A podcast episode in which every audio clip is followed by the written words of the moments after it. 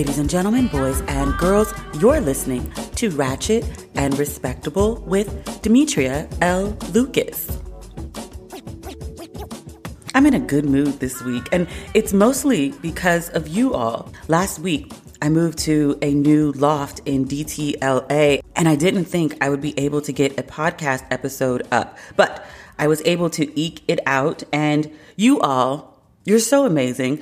You all rushed to download the episode almost immediately, and last week's podcast, I was ranked right above Oprah on the iTunes Top 200. And I was like, holy crap, like this thing is doing Oprah numbers? I was quite pleased. So, thank you very much for everyone who tuned in. I don't even listen to my own podcast. The sound of my voice is so grating to me. I guess y'all like the voice, but I just wanted to say thank you. This podcast is doing well. It's not because I download or stream, it's because of y'all. So, thank you very much for tuning in. It's been a hard week. John Lewis, congressman, civil rights icon, American hero. I feel like every title that is given to him isn't enough to encompass all the man that he is.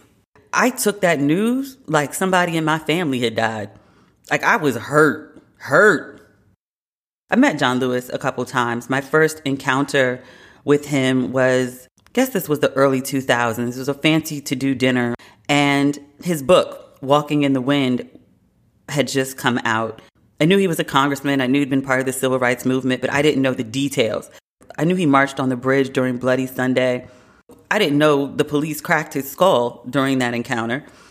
But he had his first book coming out and they put it in the gift bags. And you know me, like I read voraciously, like I read anything.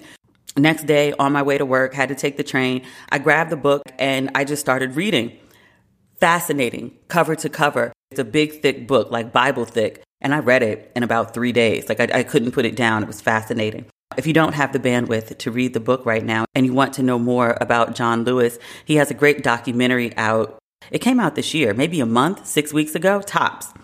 Good trouble. That was one of his famous sayings. He encouraged people to get in good trouble, trouble with a purpose. John Lewis, United States Congressman, an upstanding man, was arrested like 40 plus times all out there marching for civil rights and the betterment of America and the empowerment of black folk. Ah, gosh, rest in peace, John Lewis. On the same day that John Lewis died, Reverend C.T. Vivian also passed away, equally as important as John Lewis, but perhaps outside of Atlanta, not as well known. And I knew who he was, like as a name, but I didn't know the details. He was another giant in the civil rights movement. He was a lieutenant for Martin Luther King Jr., and MLK described him as the best preacher to ever live. He marched in Selma, he participated in the Freedom Rides, in addition to tons of other protests. Very often, people tend to talk about the, the most known protests, but C.T. Vivian had more than six decades worth of protesting. He started protesting in the 1940s in Illinois, doing sit ins. Fifteen years later, he met Martin Luther King during the Montgomery bus boycott. When I was reading up on him, I found this video from the steps of the courthouse in Selma in 1965. It was during a drive to promote black people to register to vote. We've been trying to get black people to register to vote for like, what, a good 60 years now? Damn. So in this video, Vivian challenged Sheriff Jim Clark on the steps of the courthouse in Selma, Alabama. He said to Clark on video, You can turn your back on me, but you cannot turn your back upon the idea of justice. You can turn your back now and you can keep the club in your hand, but you cannot beat down justice. And we will register to vote because as citizens of the United States, we have the right to do it. The footage shows the sheriff striking Vivian. He falls to the ground and then he gathers himself, stands up, and continues his argument. He was that type of man. So he deserves honor, he deserves recognition, and he did receive it. In 2013, Obama honored Vivian with the Presidential Medal of Freedom. That is America's highest civilian honor. So he did receive his roses while he was alive. That makes me happy. One thing I thought about in discussing the passing of C.T. Vivian and, and John Lewis, they lived to be old men. A lot of heroes, a lot of icons who fought for the civil rights of black folks, who fought for a better America. A lot of folks just did not live to be old men. John Lewis passed at 80, C.T. Vivian passed at 95. They got to live. We talk on here about Black Lives Matter. I always like to mention how black folks are just asking for the acknowledgement that they matter. Not that they get to thrive, not even to get to pursuit of happiness. To quote Angela Rye, she was on Cuomo about a month ago and she was like, America promises life, liberty, and the pursuit of happiness. Black people just trying to get life. We're not even at liberty and pursuit of happiness yet. Like we just trying to, can you acknowledge we deserve to live? Just let's start there. They got to live to be old men. Martin Luther King, Malcolm X, Medgar Evers, so many more didn't make it. They were killed. I want to make it sound like, oh, they didn't make it because they just laid it down one day. No, no, no. They were they were killed. But these two got to live. I hope they know that their sacrifices were not in vain. As many current problems as America has always had, but currently has, with race and racism and the reckoning that we're having. Again, apparently we do this like every 30 years, 60s, 90s.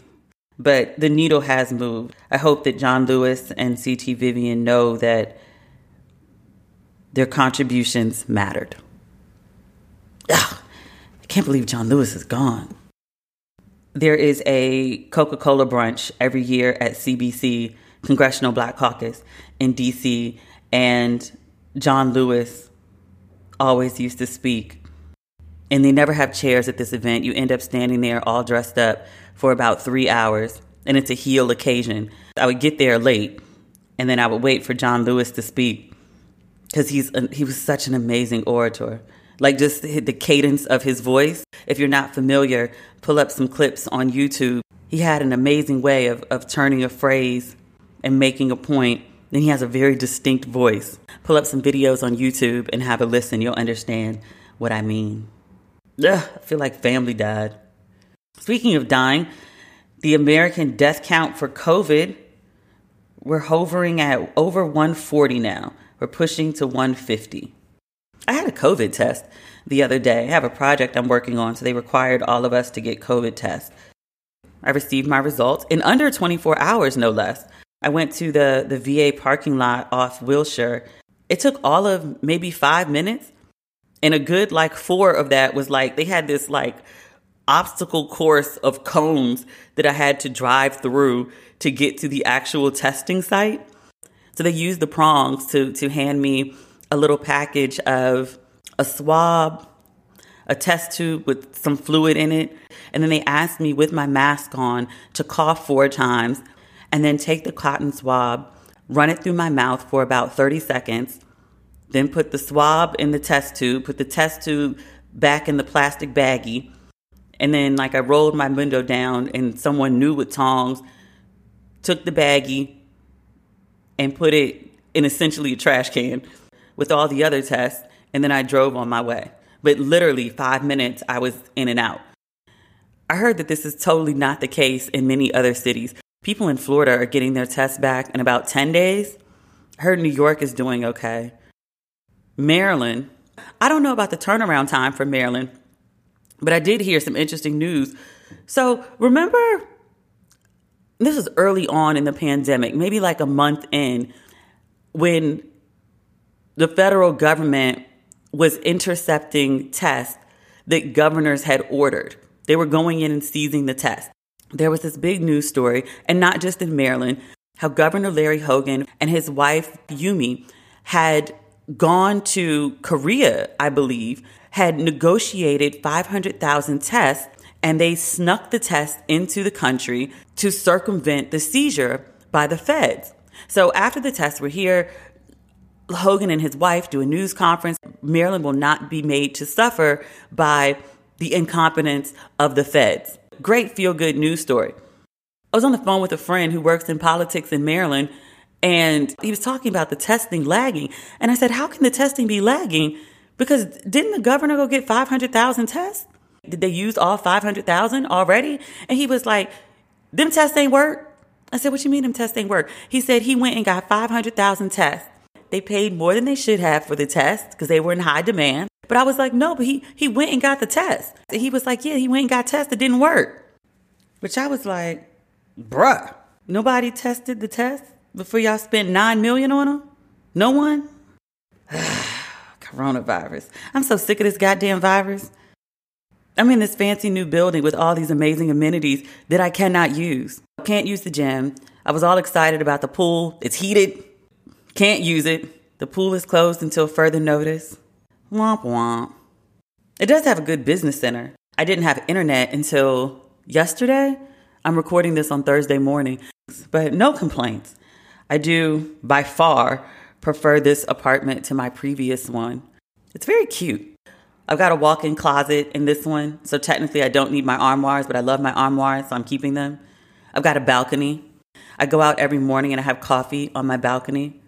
A lot of folks were very concerned. They were like, You left your mountains? Well, yes, I did. Sort of. The new place has a really cute view. It's downtown LA, so I have the view of some of the skyline. I'm only on the fourth floor, so I don't have a full range, but I've got a good view. When I'm on the balcony, I can look in both directions and I can see if I look in either direction, left or right, on clear days, I can see the mountains in the distance. So it's fine. So I've still got my mountains. They're just not as close as they were before. But here, I've got the sunset. At the previous loft, I had the sunrise. I also get a nightly light show. I am in a place where it's almost like lit up like Times Square. It's really beautiful. And when I wake up in the morning, the way my bed is positioned, it looks like I'm floating amongst the trees. It's really cute. I really like the new place. My neighbors so far have been pretty good. One of my neighbors, I, he's got to be a DJ. But last Friday from 7 to 8, we had like a, a slow jam wind down. Like he was blasting his music, but it was like Sade, Maxwell, Groove Theory, Tevin Campbell. And I was like, yes, I can do loud music when it's music that I actually like. And then the following morning, Saturday morning, because I get up at the crack of dawn, I'm up at like six o'clock every day. Like around seven or so, he was lightly playing Teddy P, my latest, greatest inspiration. So I was out on the balcony drinking my coffee, and Teddy P was hitting his falsetto, singing about a woman taking him higher and higher. And I was like, yes, this is good living. I definitely made a good decision moving. I just want the city to reopen. I want mofos to stay indoors and wear their masks and practice social distancing so that all these places that I see when I'm walking around my neighborhood that look so very cute inside, I really would like them to open. What else is going on? I tried to watch the Verzuz with Snoop and DMX. My best clubbing years were the late 90s to the early 2000s. I have danced many a night, sweated out many a weave to Snoop and DMX. I was kind of torn. I don't like Snoop anymore. I like his music. DMX, I pray for. I want to see Earl get his life on track. But I tuned in to the, the Snoop and DMX Verzuz. I spent maybe three minutes there. DMX was feeling the vibe, and Snoop was like, Yeah, yeah. You know, he's smoking. They had the hearts going up the side. Now, usually the hearts are like different colors. They're like pink and green and blue, and the hearts going up the side were just gray for, for Snoop and his smoke. I was like, Are y'all serious right now? The music sounded better. I'll give them that. But anyway, so Snoop was like, Yeah, where, where my ladies at? And DMX was like, Where the bitches? And I was like, Yeah, I can't. I can't. There was a time when, when listening to music with constant bitches and hoes and misogynistic references didn't really bother me. It was was it is it the Martin skit or is it Chris Rock? We're like, oh, they're not talking about me. Yeah, they were. And yeah, they are. So once he was like, Where the bitches? When two people are in a room and Snoop is the most respectful among them, as a woman, it's a room I don't need to be in. They did their numbers. When I was in there, it was probably like 470,000. I was like, all right, I'm a head out. I heard it was good though. Like the people who, you know, don't mind rampant misogyny, men and women, were like, oh my God, it was amazing. The energy, it was great. And I was like, eh, Okay, sure. Rick Fox has been in the news. He hasn't done anything. He was minding his business. And page six, the gossip column for the New York Post, got a picture of Mr. Fox just looking wild in the wind. He looks like quarantine is occurring, which is fine because quarantine is occurring.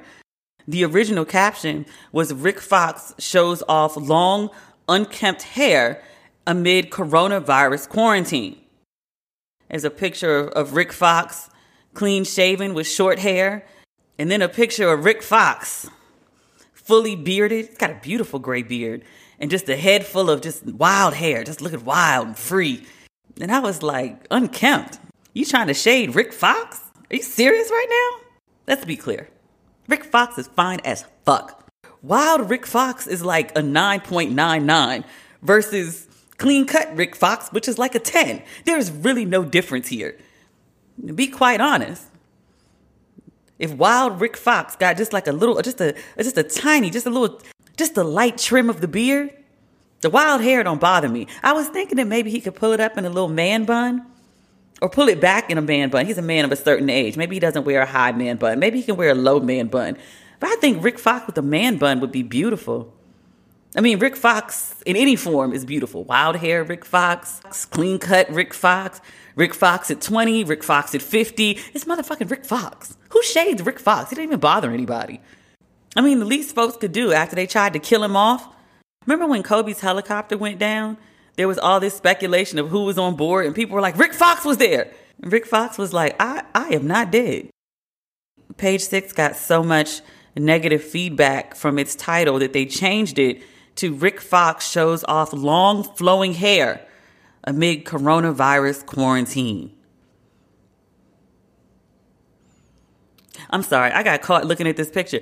He looks like a character from The Walking Dead, but not like one of the dead, like one of the survivors. He just looks like wild and free, like he about to hunt some shit and bring it home. Some sexy shit. Rick Fox is fine. Rick Fox is 51. The silver fox. Page six would be ashamed of themselves. trying to bother Rick Fox, fine ass Rick Fox. Joe Biden is in the news, which is a weird thing to say during an election year. There have been weeks in recent months that have passed and no one's heard from Joe Biden. People like, is Joe still running? Is Joe still with us? But he is in the news this week. He's got to sit down with him and our father Barack. They're sitting down being besties, dragging Trump. But he's also in the news I don't know where he said it, but according to reports, the presumptive Democratic presidential nominee on Wednesday called President Trump the country's first racist to be elected to the White House. Biden said, We've had racists and they've existed. They've tried to get elected president. He's the first one that has. That ain't true. I mean, without going through the long list of atrocities by US presidents towards people of color, including black people, I mean, who was in charge when they like massacred all the Native Americans? Whoever was in charge when they rounded up Japanese folks and put them in internment camps, that was that's pretty racist. Reagan and his trickle down economics and cutting all that funding to inner cities, pretty racist. Clinton and the crime bill and prison reform, we're not calling that racist? Just Trump? None of the presidents who actually owned slaves, not not racist? None of those? Oh. What about the one who screened Birth of a Nation, which is still ranked as one of the, if not the, most racist film ever made. So racist that it was a huge inspiration for the KKK. It was screened at the White House, I believe, by Woodrow Wilson. That wasn't considered racist? This is just the stuff that's popping in my head as I'm speaking. I didn't make a list of racist acts by presidents. I assume it would be quite long. Symone, Symone Sanders. I know Symone. I've known her for years, but I got to remember, like, she is person of importance, big deal. She is a senior advisor on the Biden campaign. She cleaned him up as per usual. In an interview, she acknowledged that although Trump isn't the first racist president, he's unique in modern history. Quote, there have been a number of racist American presidents, but Trump stands out, especially in modern history, because he made running on racism and division his calling card and won. Oh, can we add Bush to our racist presidents? His friendship with Michelle Obama and Trump's grand level of ignorance and incompetence has made history look at GW much more fondly. But I will never forget him taking forever in a fucking day to get down to Katrina and then flying over it, looking down at everybody. That was him and his painting, his candy passing, and his excitement when he sees Michelle Obama makes him look very black friendly. But there was a time. I hope he's evolved into a better man than he was. I don't remember much about his dad. I think I must have blocked those years out. I was in high school when Bush was in office. I think I just, I think I blocked it out. The point is, perhaps every president except Barack Obama has some racist shit with them. Trump ain't the first. But as far as Biden's gaffes go, this is pretty light. Wasn't it just last month he was like, if you don't vote Democrat, if you don't vote for me, you're not really black, you're not black enough? Some stupid shit he said in that interview with Charlemagne, and I was just like, oh God, you got one job. Don't be Trump. That's why we're voting for you. Trump actually said as much in an interview on Fox. He was like, the people who are voting for me are voting because they like me, because they're enthusiastic about me.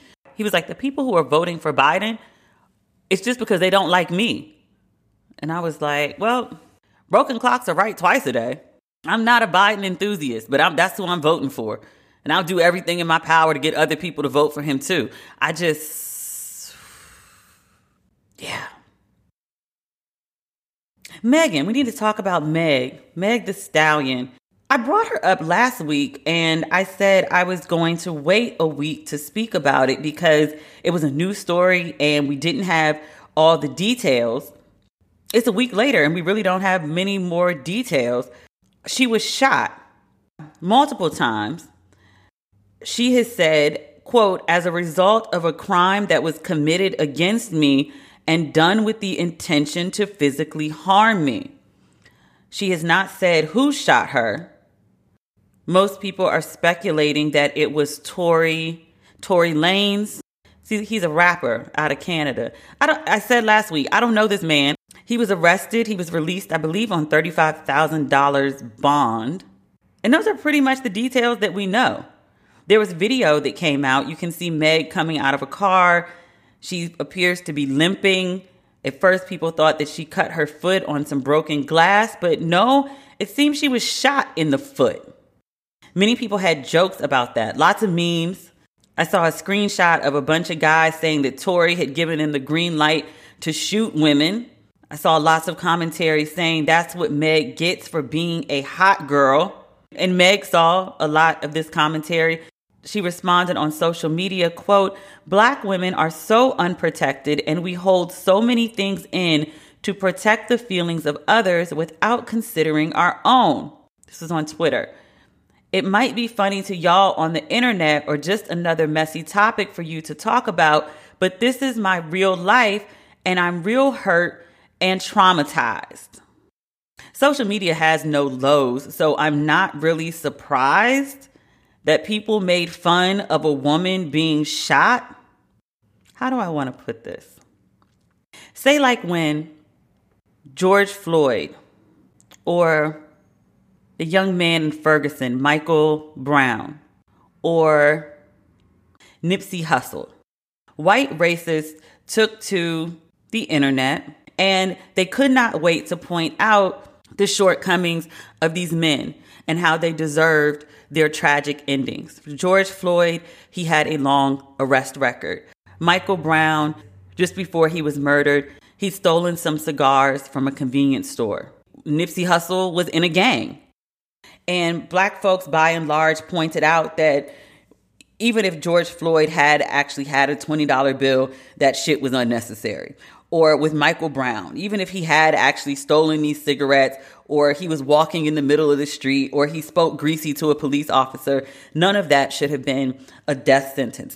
Whatever was going on with Nipsey Hussle, he was a good dude. He wasn't committing a crime, and he did not deserve to be gunned down in the street. But then you have this black woman, Meg, who likes to shake her ass, who likes to essentially make music that talks about men the way that men have talked about women for years. They are playthings, they are trophies, they are good for sexual pleasure and finance. But anytime women talk about men the way that they talk about women, it's such a scandal. And men will actually say that, well, because you basically talk about me the way I've always talked about you, now it's a problem. And because you did that, you deserve to be shot. And women who think like you deserve to be shot. And people could say, well, oh, this is just men ranting on the internet. Like it's not that serious. And if you've been a woman, a black woman, for any length of time, you know that it is that serious. You get a group of black women together and everybody's got a story about how some guy hollered at them on the street. It escalated from, hey, Miss Lady, to, oh, you not interested? Well, fuck you then, bitch. That's why your ass ugly anyway. Dudes run up on you, dudes grab you, dudes spit at you. All these things have happened to me. And I'm pretty nice about it. I, oh, I have a man. Oh, I'm sorry, I'm not interested. Oh, I'm just trying to get to. Or I just keep walking and curse the fuck out. Crazy shit. Know, women who've been assaulted, like straight out, like hit. Women who men thrown bottles at. So the idea that men are just gonna escalate to, you've done something to piss me off, and now I'm just gonna shoot you in the pinky toe on some real life Harlem Night shit, it's not far fetched. It's actually crazy and alarming to hear that men just speak so freely about wanting to harm women that way. But I brought up the racist because just how like white racists can't see the humanity in black people. That's how sexist men, misogynistic men look at women to the point that you would be like, oh, I heard this woman's lyrics. And because the lyrics of her music, they actually sound exactly like the lyrics of the music I've been listening to for years. But now it's about me. So now this bitch deserves to get shot. This is a woman. This is a person she didn't do anything to deserve to be shot by some dude. She's a performing artist, and now her future is in jeopardy because she can't perform. And without even knowing anything more about the story, all you know is this man, this black man shot this black woman, and it's a joke. It's funny. She deserved it. Really? Black male misogynists, sexist, incels, one of my friends, I saw it come across my timeline. She said, It's time to discuss black male incels. I saved it. I didn't get a chance to read it. Remind me, and we'll discuss it next week. But a lot of black men really just do not like black women. Sex with black women, sure. Black women who cook for them, who clean their houses, who provide emotional support, who they can take from, sure. They can access your resources, you're great. If you ask for anything in return, including basic respect, not so much. Does none of this sound familiar? I'm always amazed how so many black men don't ever make the connection in how they think of black women and how they treat black women with how racist white folks treat them. They'll deny it to the hilt, but the exact same lack of humanity, the exact same lack of compassion, the exact same lack of fuck giving that white people give black men or black people in general. Black men, the misogynist and the sexist and the incels. It's the exact same hatred, just directed toward a different group. It's sick. Meg said that she had surgery. She is expected to make a full recovery. I hope that she does. I hope that as she physically heals, she also is able to emotionally heal. I imagine being out with somebody that you trusted and they flip on you to the point that they shoot you, it's got to be a huge mind fuck. I was about to say, speaking of mind fucks, but I don't think this counts. Andrew Gillum, you remember that he once ran for the governor of Florida. He did not win. Poor Florida got the, the mofo in charge who's killing them right now. But Andrew Gillum, before he ran for governor, he was the mayor of Tallahassee. He lost that election by a very narrow margin. I want to say like less than 1%. And according to him, it sent him into a tailspin.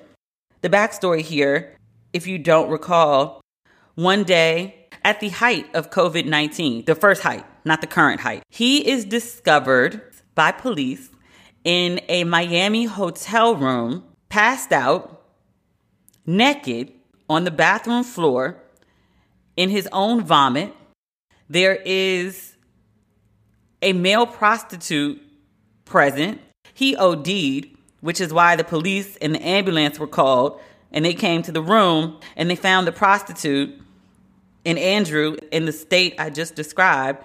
They're both in a room with a ton of liquor and meth. Didn't look too good. Didn't look too good at all. Story makes the news, but it's hardly the scandal that it could have been because everyone's focused on the plague that's killing people at like a thousand and change a day. So people are mostly focused over there, and it's just like, oh, sir, we ain't got time for you and your shenanigans. That was like four months ago. Andrew announced that he had a drinking problem and he was going to rehab. And I said at the time, and I was like, bro, just go on, disappear for like a year and change, come back a new man, cleaned up, in service to God. Tell us about how you've become a whole new person, and I'll be ready to hear you out again. Just before Florida went to complete shit show. I was like, honest to God, if you can clean your shit up, I don't really care who you have the sex with. I want you to stop drinking because that's clearly an issue for you. And if you were involved in these drugs that were in the room, which he said he was just drunk, he didn't do no drugs. I'm like, yeah, I don't know about that. That story seems a little sketchy to me, but I wasn't there, so I don't know what you did or you didn't do. I said then, I said, if he can clean himself up and he can come back, I'd actually like to see him back on the national stage. I mean, as far as scandals go, the gay escort was of age. The gay is not an issue. I want you to live in your truth. If you're gay, be gay. If you're going to be married, please don't cheat on your wife. I think you got some moral, ethical issues there. But if we're not voting for people because they cheated on their spouse, we wouldn't be voting for a whole lot of people.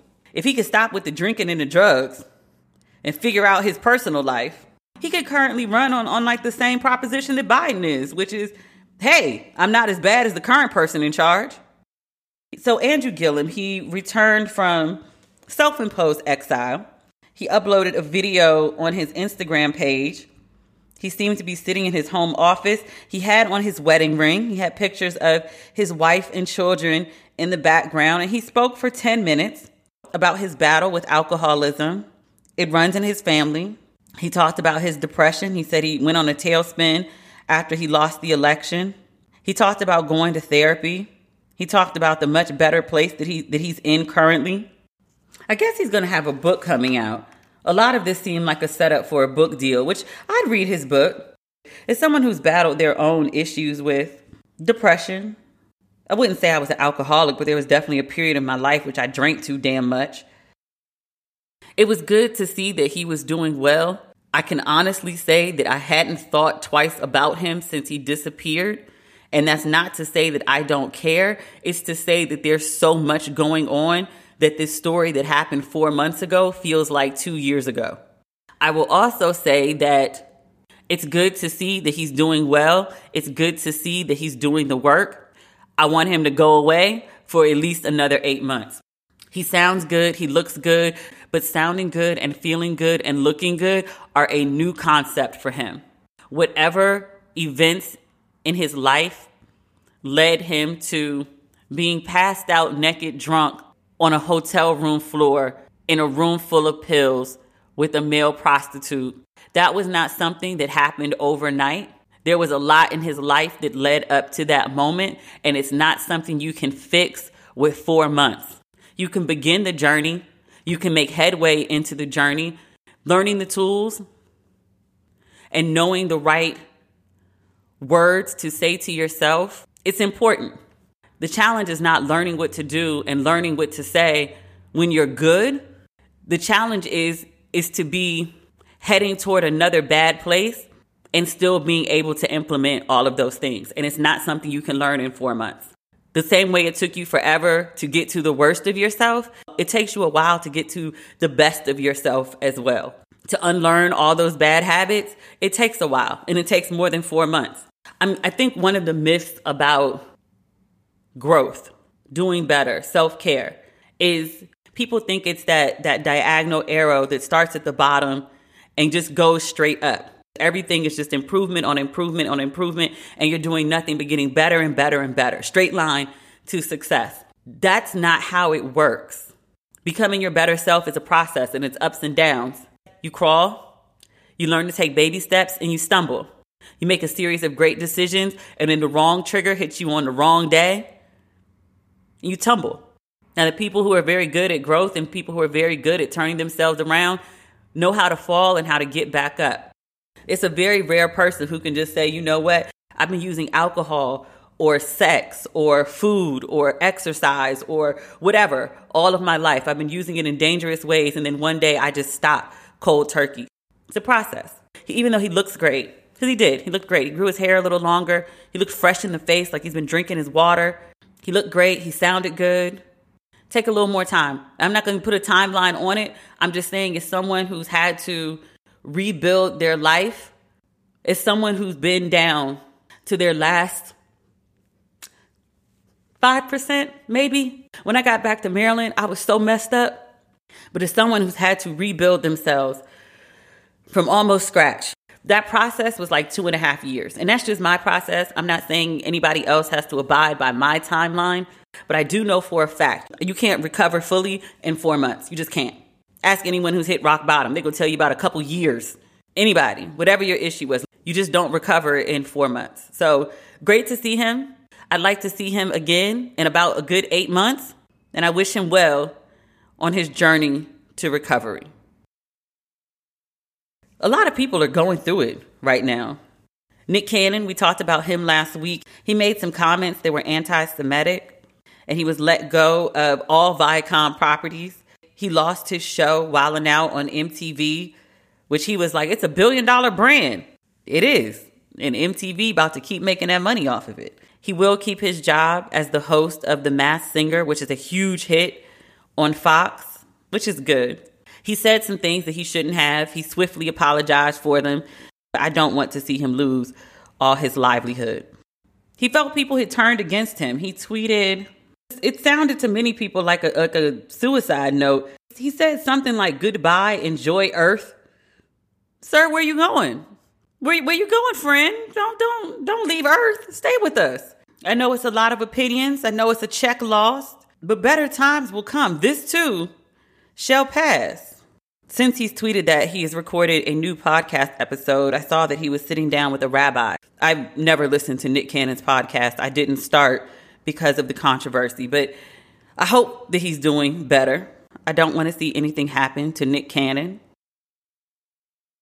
Tamar I don't know all the details about this one. Tamar was in the hospital for a suicide attempt. I don't follow her very closely. I have no idea what's going on with her, nor will I speculate. I think if you're trying to commit suicide, you're depressed in some form or fashion. So let me just bottom line that. But people become depressed for all sorts of reasons.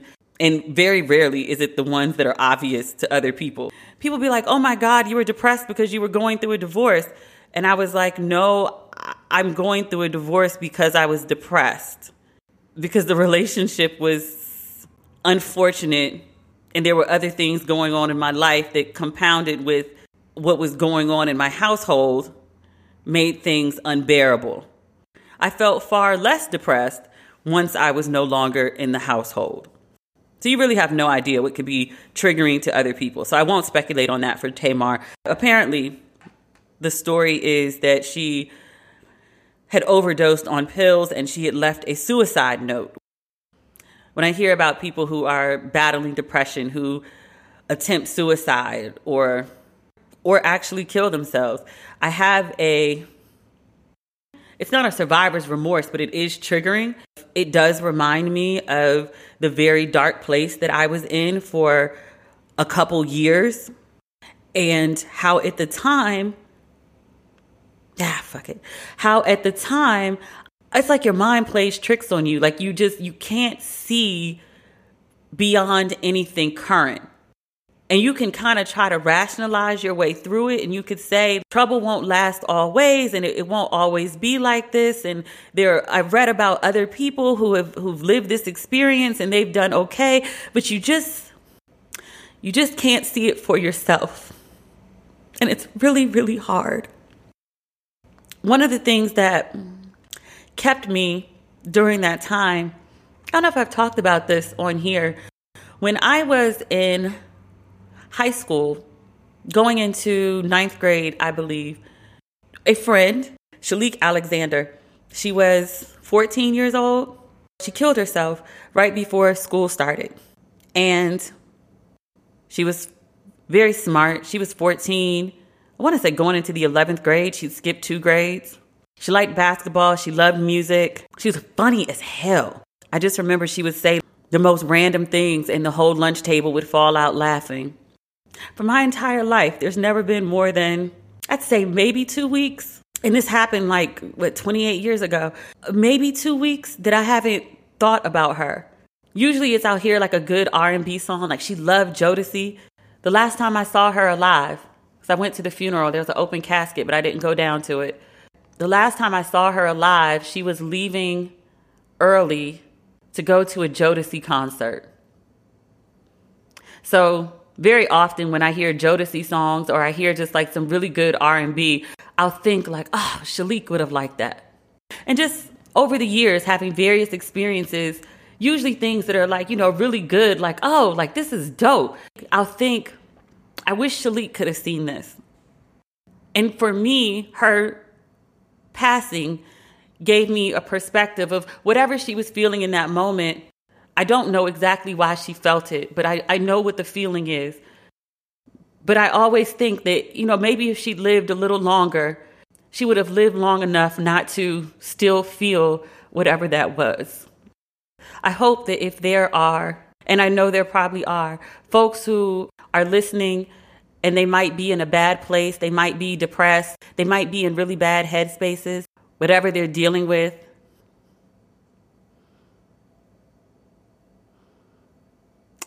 This too shall pass. I don't know when. I know time, therapy, for me, God, exercise, getting outdoors helps. I said therapy once, but I'm going to say it again. Whatever you're going through today, there's brighter days ahead if you can endure long enough to see them. If you are willing to seek help, professional help, and if you are willing to just hold on, just make it through today. We'll work on tomorrow another day. That's that's a good enough goal. It's hard. I know. Just hold on. I promise you, it gets better. There was a time in my life where I, I could not fathom that. And to think back on it now, it seems like a whole different person. Because it was. I know when you're in the midst of it, you can't see it. It seems so impossible. And just to be clear, I'm not crying because I'm in pain. I'm crying because I'm in a much better place. And I'm thinking about how sad I was. And I'm remembering that pain, but I'm not feeling it. Ah. We've been talking about mental health. Mm. Give me a second. We've been talking about mental health today, and perhaps the most prominent mental health story in the news is with Kanye West. A couple weeks ago, Kanye announced he was running for president, although he's ineligible to get on the ballot in most states. But nonetheless, Kanye did a Kanye esque announcement. He announced he was running for president, and this week, he held his first campaign event. He chose South Carolina for the kickoff. He had many things to say at that event. One of them was his declaration that Harriet Tubman, quote, never actually freed the slaves. She just had the slaves go work for other white people. I would note, and maybe it's just me, that there is perhaps a distinct difference between working for free on a plantation with no ownership of anything except your thoughts and, you know, actual freedom, no matter who you're working for. Freedom, freedom matters a lot. Harriet Tubman, for the record, freed herself and then she went back between seven and 13 times. No one's really sure on the number, but she went back a whole lot of times to free a whole lot of other people. Her biography from the 1860s, she said she freed about 70 people. Others have estimated she freed about 300. I love Harriet Tubman. She's a personal hero of mine.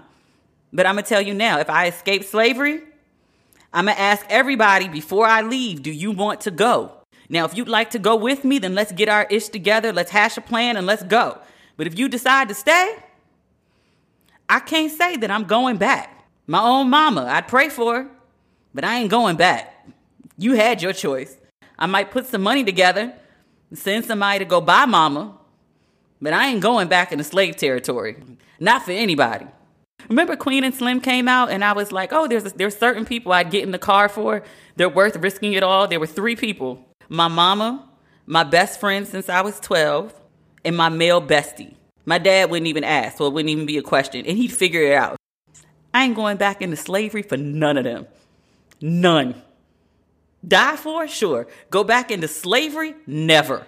So, like I said, Harriet Tubman could have just saved herself, never going back, and I'd be fine. The fact that she went back a bunch of times, girl, ma'am, put some respect on her name. Same rally, Kanye, in between tears, said some other disturbing things. One of them was about the time he asked Kim to abort North. This is their oldest child. I'm like, sir, you could have kept that information to yourself. This is the point where it's most necessary to point out that Kanye suffers from bipolar disorder. And while it doesn't excuse the things that he says, it needs to be mentioned so that you can put the things that he says in context. Now, many folks have deduced that Kanye West, who has been very public about his mental health issues, about not taking his meds, they deduced that he was having what folks call an episode, if you will. Many people asked, Where is your wife? Why is your wife not helping you? Other people suggested that he needs to be committed to an institution for his own good. As it would turn out, from the Where is Kim crowd, Kim was trying to help her husband. Kanye said as much in a series of tweets. He said, quote, Kim tried to bring a doctor to lock me up. He was not happy about that. He had more thoughts on Twitter. He claimed that the movie Get Out was based on him. A lot of folks had that joke when the movie came out. He said, If I get locked up like Mandela, y'all will know why. The Mandela comparison, that's that's coming from the same man who's compared himself to Jesus. So, all right. Kanye's behavior alarmed a lot of people, one of them being Dave Chappelle. Dave flew out to Wyoming to be with him if you might recall, maybe like 15 years ago or so, Dave Chappelle. It's weird in retrospect. I think people think of Dave Chappelle as having mental health issues, but the reason that they think he had mental health issues is kind of is racist the right word? Dave Chappelle had the Dave Chappelle show on Comedy Central and it started off with a bang. Like it was huge. I remember being on the train headed to work the morning after the Lil Jon sketch, like the 815 train into the city. So this is all like professional working people and somebody yelling, what? And the whole train just bust into laughter because everyone had watched the Chappelle show the night before. It was this huge cultural thing and Comedy Central offered Dave Chappelle $50 million to keep the show going, and Dave Chappelle infamously walked away from it. And people were like, that nigga's crazy. He said that he felt like people were laughing at him and not with him. He left and he went to Durban, South Africa to clear his mind. And people were like, You left and went to South Africa to clear your mind. And I think the idea was that Dave left and went to some primitive environment with inferior medical care or accommodation. And they were like, You are this huge star. You've walked away from all this money, and now you've gone to this primitive place, which we just don't understand. Dave Chappelle must be crazy. I hadn't been to any part of Africa at the time that this all happened. In 2011, I went to South Africa for the first time, and then I went back in 2012 and I went to Durban. Let me tell you something about Durban. Durban is like Durban is like the Miami meets Vegas of South Africa. Johannesburg is dope. Johannesburg is popping. They move fast like New York. They stunt like Atlanta and it has the sprawl of LA. But Johannesburg is landlocked. Usually, when people travel from the States to go to South Africa, you go to Johannesburg, you go to, I can't remember the, the name of the really famous wildlife park. Starts with a K. I think, or is it a C? But that's where you go if you want to see the big five. The other major city is Cape Town. Cape Town is one of the most beautiful places I've ever seen in the world. Cape Town shares water with Antarctica, so the water's freezing. You can go to the beach, but you can't get in the water. If you want to beach, you go to Durban. And in Durban, them folks be living. I wanted to go to Durban largely because Dave Chappelle went. I was in Johannesburg. It was maybe like a two hour plane ride to get to Durban. And I was like, well, why not? Since I'm already on the other side of the world, let me go see what Durban is. Durban has all the casinos. Durban has the crazy parties. I didn't even go to any of them. I was staying with a friend of a friend and she was like, Oh, she was like, I don't really do the big party scene. And she was like, But I got some things you'll like. So she would go to work all day. I would go to the beach. I would meet her back at the house and we would go for sundowners. And we'd go to these private clubs. There's like a bunch of them. It was up on a cliff looking down over the beach. The sun is setting in the distance and we're just sitting in like this posh environment drinking champagne. That was my evening every night that I was in Durban. And when you drive around Durban, like it's just as modern as anything that you'll see in America. To put this in greater context, remember Essence had its first international Essence Fest and they decided to do it in South Africa? They didn't do it in Johannesburg and they didn't do it in Cape Town. They did it in Durban because that's where all the hotels are. That's where Dave Chappelle went. And people were like, oh my God, he's crazy. No, sir just wanted to get the hell away from everybody. So he went to the other side of the world and probably lived it up. But everyone was like, oh my God, Dave Chappelle's living in a hut, getting inferior medical care. No, Dave Chappelle was probably in like, I don't know, somebody's palatial ass house if he was receiving medical care, getting world class service for cheap. Dave Chappelle went to Durban and was living his best life. I say all that to say, Dave Chappelle knows a little about people thinking that you've lost your mind. So he hopped on a plane and he flew to Wyoming with Kanye he got there and there was at least four or five other black men who were there with Kanye. I saw earlier today when I was doing a final search before doing the podcast, I saw that Dame Dash, I don't know if Dame Dash has had a public episode, but another person who people have thought, oh, he's lost his mind. But Dame Dash went to hang out with Kanye, and I was like, this is good. This is good because very many people were saying Kanye needs help. Someone help him. And at the very least, Dame Dash and Dave Chappelle and those other few black men that were in the picture showed up to help Kanye. Sometimes you just need, in a man's case, a community of men to come sit with you and talk with you and get you right. And I'm not saying right to deal with his mental health issues because that requires professional care. But sometimes you just need folks that can sit with you and get you to a place where you're okay enough to seek help. And the brotherhood can do that for you. It works the same way with women. Sometimes as a woman, you just need a circle of your sisters to sit and speak with you. And that just gets you to a better place where you can seek help. Sometimes that's all you need. So I'm glad that these black men have shown up for Kanye. Despite that, despite the brotherhood, Kanye was not done he had more tweets to add. He said that he's been trying to get divorced from Kim for two years since she met with Meek at the Waldorf for prison reform. Just FYI, Meek Mills has responded that there is no truth to that assertion whatsoever. Kim, who has received much scrutiny because of the behavior of her husband, she also released a statement. She said, quote, as many of you know, Kanye has bipolar disorder. Anyone who has this or has a loved one in their life who does knows how incredibly complicated and painful it is to understand. This was a statement that she shared on Instagram. She noted that she has avoided speaking publicly about Kanye's mental health out of respect for her kids as well as her husband's right to privacy. She said, Those who are close with Kanye know his heart and understand his words sometimes do not align with his intentions. Those that understand mental illness or even compulsive behavior know that the family is powerless unless the member is a minor. People who are unaware or far removed from this experience can be judgmental and not understand that the individual themselves have to engage in the process of getting help, no matter how hard family and friends try.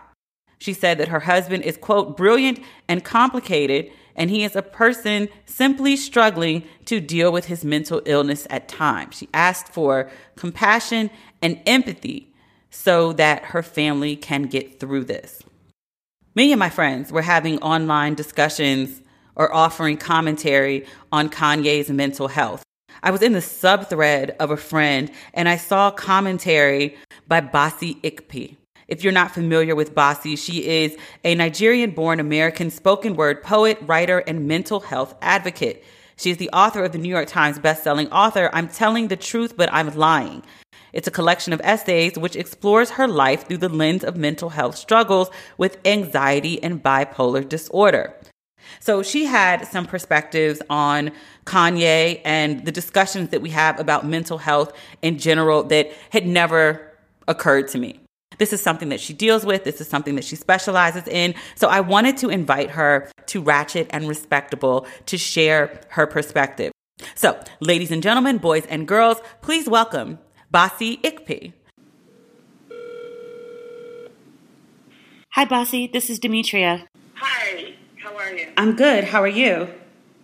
I'm good. Thank you. I wanted to reach out to you. We have a mutual Facebook friend, and I saw some of your comments on his discussion about Kanye and um, mental illness and bipolar and all that's been going on with him lately. And you had a perspective that I hadn't thought about. Mental health is something that you've talked about very openly. I followed you on Facebook for years. You talk about it in your poetry, you talked about it in a New York Times bestseller. So I wanted to just speak with you about someone who deals with it, who knows more about it than I do, um, just to get like your insight on maybe how we should be talking about Kanye in the right way. I guess my first question for you is so many people are saying that where's Kim? Where's his family? Where are his friends? Someone needs to help them. Why is our approach to asking where's Kim? Why is that wrong?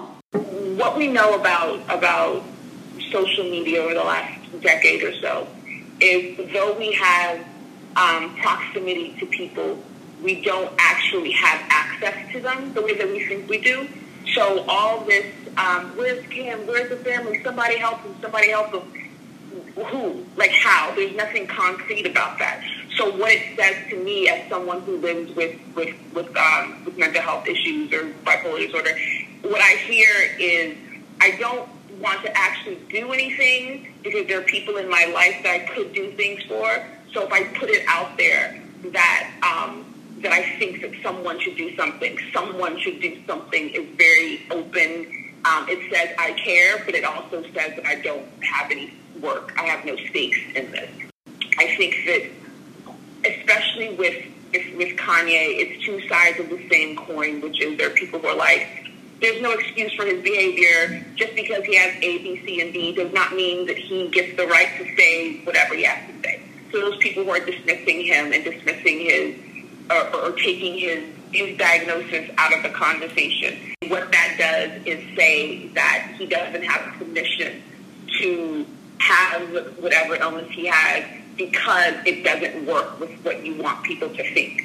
And then on the other side of it are people who still don't get it, but need to to signal that they're somehow more empathetic. But that empathy does not come with any kind of structure, and that empathy is not being uh, is not being extended to the people they actually have access to. They're projecting that empathy onto someone who will literally never hear it um, it's the same place where people are calling for accountability. He has to be held accountable for what he says. He cannot get away with this. He has to learn to da da da.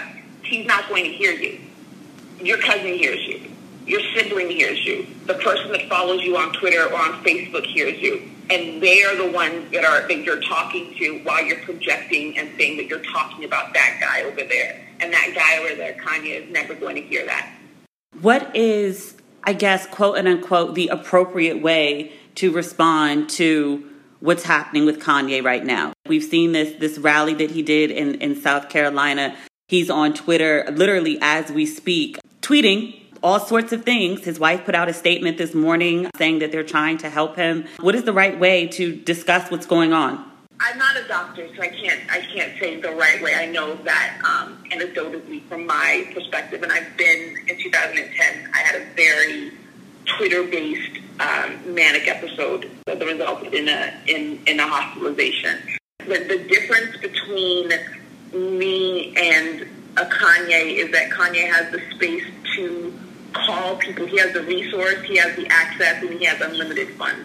So whereas my domain was tweeting for 20 hours straight and, and posting all kinds of things on on on social media, on Facebook or what have you. He can do that, but because of who he is, people are paying attention to it and they're not giving him I'm trying to, to, to word this in a way that isn't um, so doesn't assume a lot of things about about him. When you talk about the stigmas that come with mental illness, as much as people over the years have said uh, that you know uh, they support mental health awareness, um, they understand what people are going through. They themselves have depression or anxiety. Depression and anxiety are the easy ones to deal with. Um, people are able to pity you, and I've always felt that as far as people are able to pity you or make or, or feel sorry for you, that's the extent of their empathy. So here you have someone like Kanye, who is rich, very rich, who is a known asshole. That's just been his reputation since he stepped on the scene. This is someone that you have to struggle to like.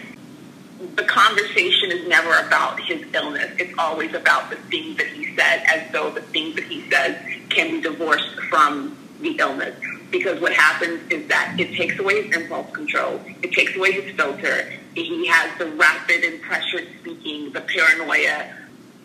My paranoia is, oh my God, I think all of my friends are upset with me. I'm going to call 200 times to see if they blocked me yet. And then I'm going to call 200 more times because those 200 times probably annoyed them enough to block me. That's my thing. Kanye throws a rally. And Kanye spouts his paranoia because he's being fed, you know, just the stuff that's going on and, and the fact that he's like the right wing darling now. He's being fed these conspiracies, and that is aiding and making his illness make more sense to him. Every time we talk about him, we have to contextualize it. It always has to come, there always has to be a conversation going on simultaneously about specifically bipolar disorder because it's the it's one of the ones that is the most misunderstood. So every time we talk about Kanye, every time Kanye does something, it has to be contextualized in the frame of this diagnosis that he has said that he has. He says that he doesn't take his medication. All of those things are relevant to what we are seeing and that he's showing us. He's just so much more visible than anyone else. He's probably the most visible person with bipolar disorder in the world. For those of us who have friends and family who are dealing with mental health, what is the best way to help them? Well, the first thing is that just the standard, you can't help anyone who doesn't um, who doesn't want the help, and I, and I think that's the situation that, that, that I've been told Kanye is in. But what you do is make yourself available. The people need to know that when they are ready, you are someone that they can come to. You are someone that is present for them. One of the things that I, I, I, I tell people is don't ask someone how they are or don't tell them how they are. Ask, how can I support you? Because even if at that moment they don't have the language or the response, they know that when they have that moment of clarity, when they really feel like they are down, they'll remember that you said, how can I support you? And know that you're someone who protects them and who will get them to a place where they can they can accept the help. We don't have uh, access to private jets, but Dave Chappelle hopping on a jet and going to go see him, that to me, I, I almost cried because I, one of that's what you want. You want someone who will see you um, not someone who will attack you, not someone who is threatening to throw you, you know, in, in a hospital, but someone who is just present for you, someone you know that you can turn to when it really starts to get scary. I love that. I've been through my own issues, terrible places in my life, and the people who dropped everything just to be like, "You okay, sis?" It makes a huge, huge difference. Conversely, I also tell people that they can't can't ignore their own mental wellness in order to take care of someone else. So there's a difference between being present and being an enabler or being someone who takes it upon themselves to to make sure another person is okay because there is a responsibility and again I say that from someone who who, who, who works on her mental health literally every single day. It is my responsibility to make sure that I'm okay. And it's my responsibility to, to, to do the work so that other people don't worry about me. And that's something that I have to do for myself. So if I'm ever in a space where I am, and I have a minor form of a, a smaller, a, not smaller, the word I'm looking for? Less intense? Bipolar 2 is more, yeah, less intense, right. It's less intense than a bipolar 1. And I don't, you know, I don't know the, the intricacies of anyone else's diagnosis. But I do know that, that, that my wellness is my responsibility, but I know that I can count on others. Like there are times when just a couple of weeks ago, I was posting a lot about insecure, and I have friends who will text me and say, "You're posting a lot about insecure. You're talking about it a lot. Are you okay?" And I'm like, "Oh yeah, girl, I'm fine. I'm just obsessed with this show because that's how we've established that I've got people who who can see and, and, and, and I give them the, the right and the, and the space to say, are you good? And I can respond in time and I know that I can trust them, which is what I, what I said earlier. So you have to take care of yourself while you're taking care of other people and you have to know when to back up. And when I say back up, I mean you have to know when to, to say, I'm here, I'm here to support you, but I'm not going to go in and get you because I can't it's okay to say, I cannot do this right now. It's a softer boundary because of, of how difficult it is for people who are experiencing episodes to step out of it. I can do only this much.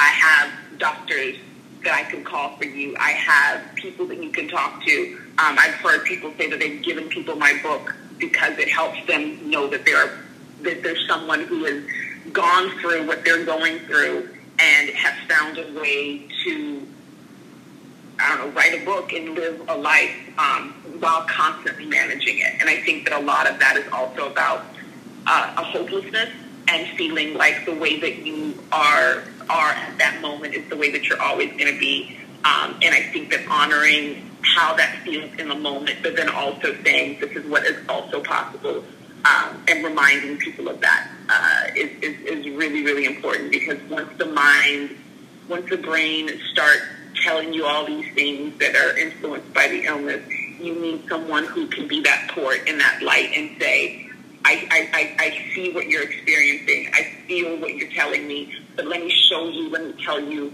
what's on the other side of this because there is something on the other side. Yeah, that's so important.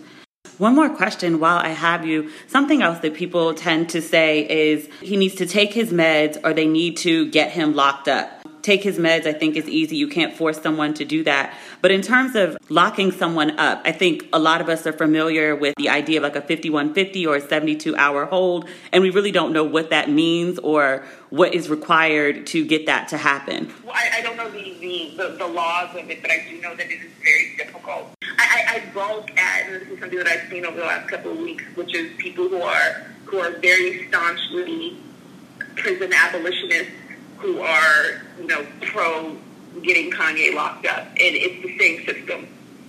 It's the same system. It's the same energy around it. I, I think that if I think that when someone's a danger to themselves and others, um, there uh, there are a set of rules that exist um, because you have to protect your you have to protect that person from themselves.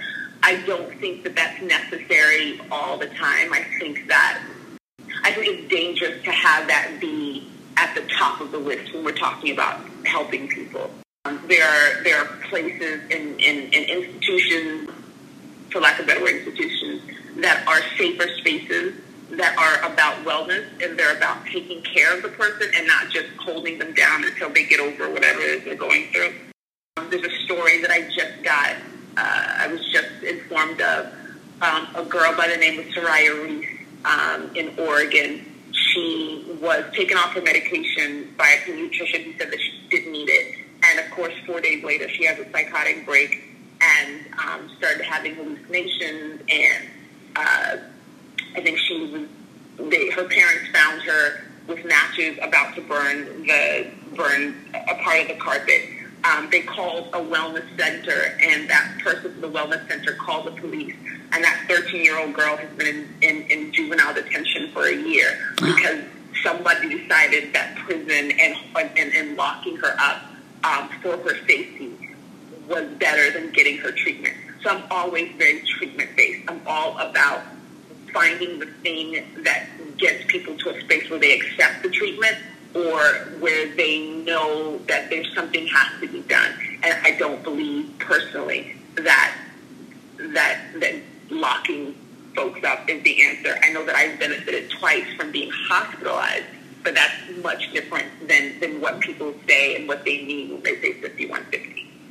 Thank you for that that clarification. And I hadn't heard the story about that um, that young girl. I'll look that up. That's. Horrifying. It, it's terrible. And I, I, I just I was on Twitter the other night and I saw someone like post about it. It is one of the most horrific stories I've ever heard.